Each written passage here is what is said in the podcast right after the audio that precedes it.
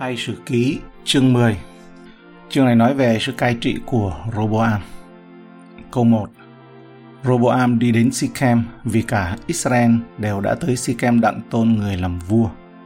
Đây là sự tiếp nối hợp lý của triều đại David.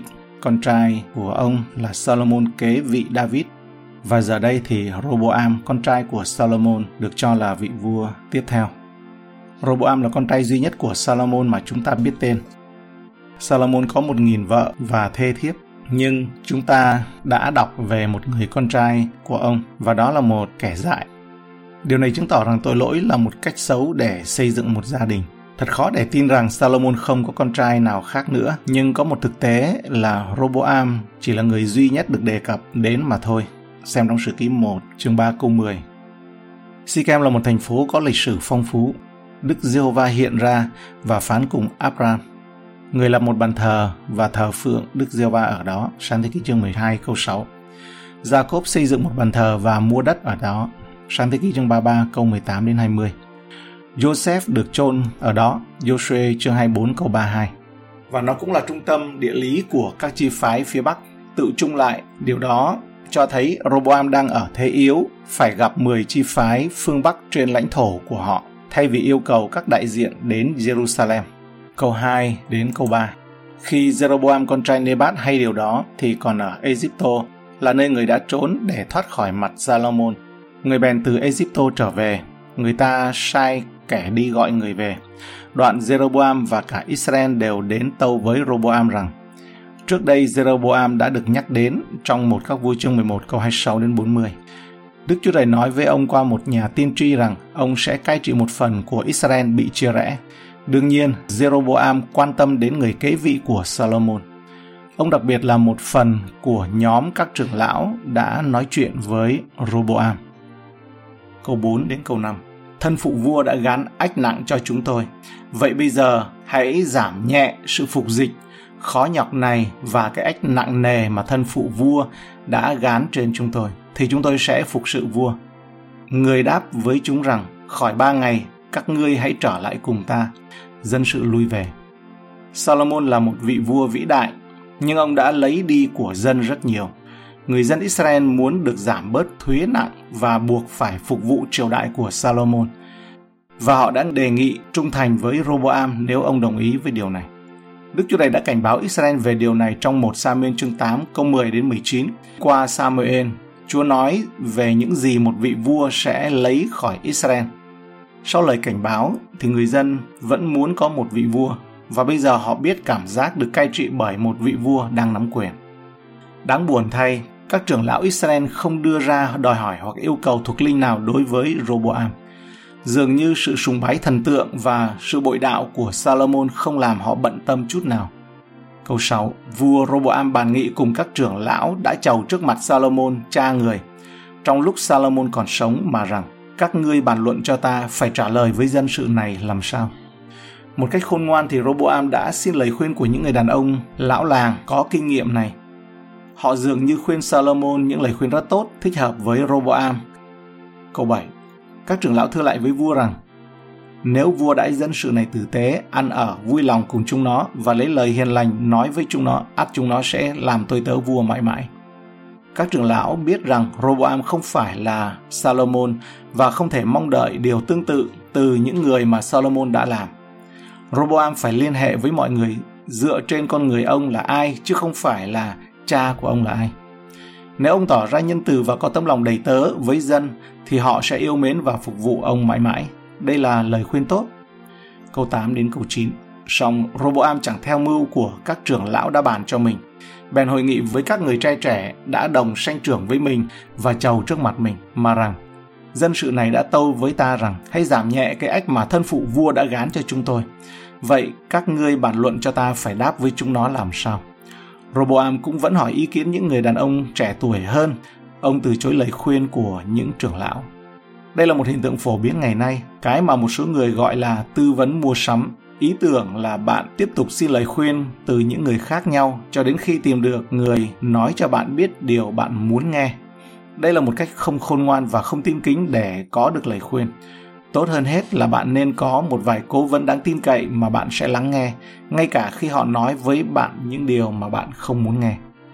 Những người thanh niên này có nhiều khả năng nói với Roboam những gì ông đã nghĩ. Bằng cách chuyển sang những người có thể nghĩ giống như ông, điều đó cho thấy rằng Roboam chỉ xin lời khuyên ở những trưởng lão chiếu lệ mà thôi.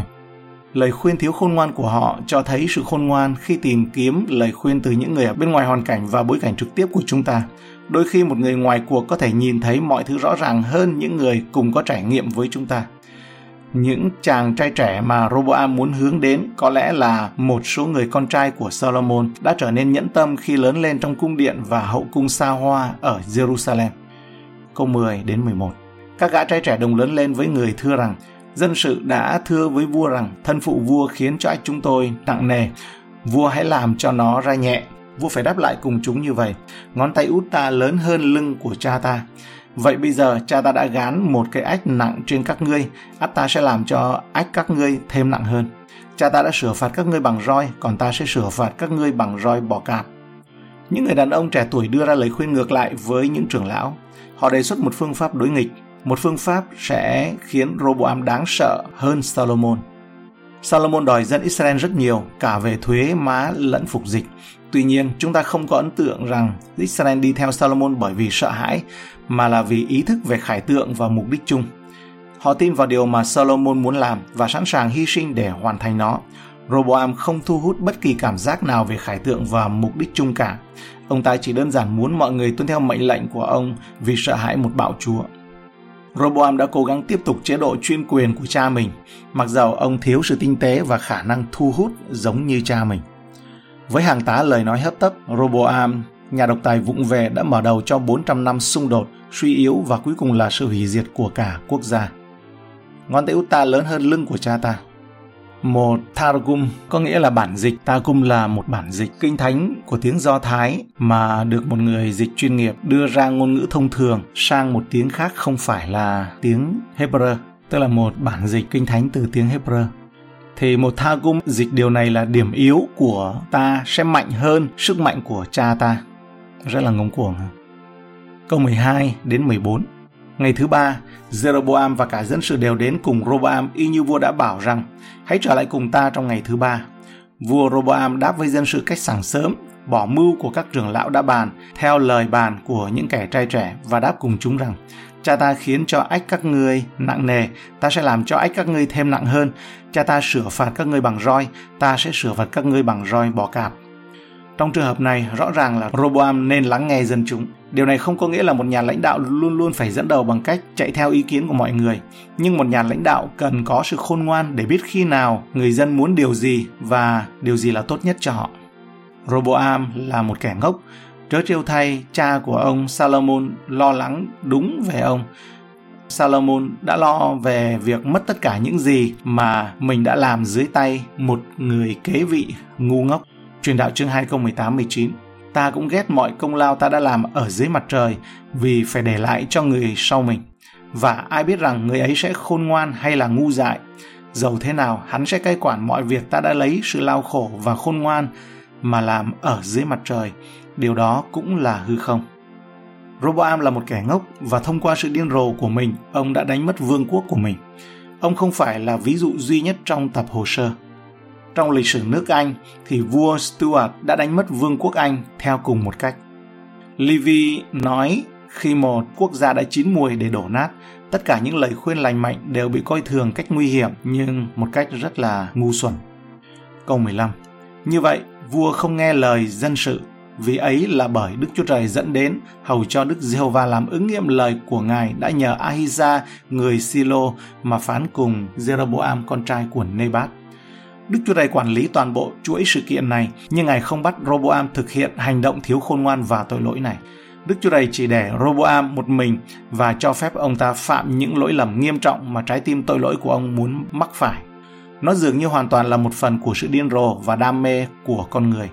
Nhưng bây giờ chúng ta đột nhiên được đưa vào sự hiện diện của Đức Chúa Trời và được cho biết rằng bên dưới những âm mưu về kế hoạch của con người, Ngài đang thực hiện mục đích vĩnh cửu của Ngài. Ngài làm cho loài người nổi cơn thịnh nộ để ca ngợi Ngài và theo dệt công việc ác độc của Satan vào các kế hoạch của hắn. Trong Thi Thiên 76 câu 10, cơn giận loài người hẳn sẽ ngợi khen Chúa. Thì à, nó đúng ở trong trường hợp này. Spurgeon nói rằng, các bạn thân mến cũng hãy lưu ý rằng Đức Chúa Trời hiện diện trong các biến cố do tội lỗi và sự ngu xuẩn của loài người tạo ra.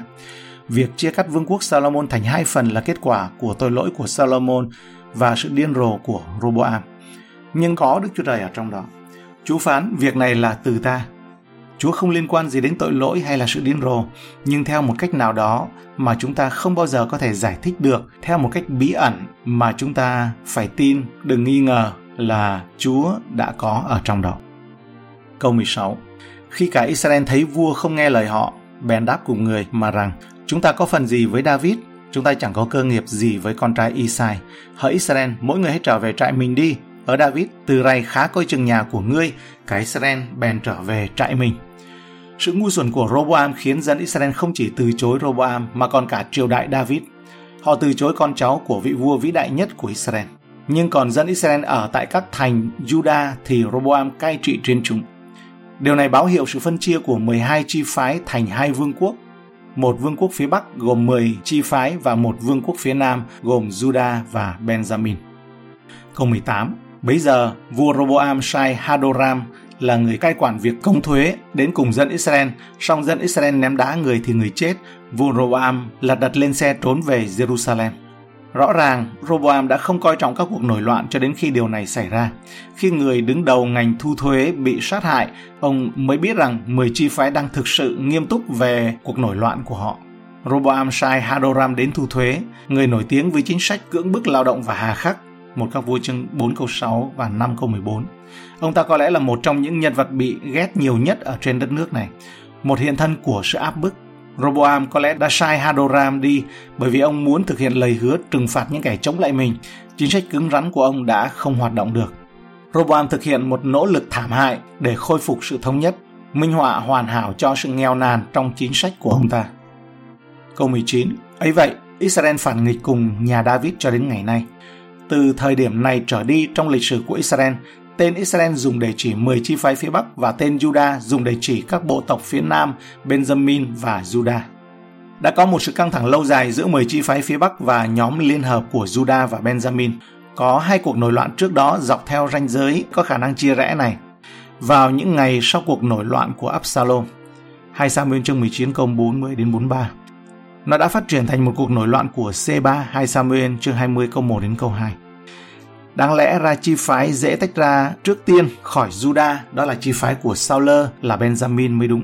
Roboam lẽ ra phải biết ơn vì tình yêu của Chúa dành cho David và đã để lại cho ông cả hai chi phái là Juda và Benjamin.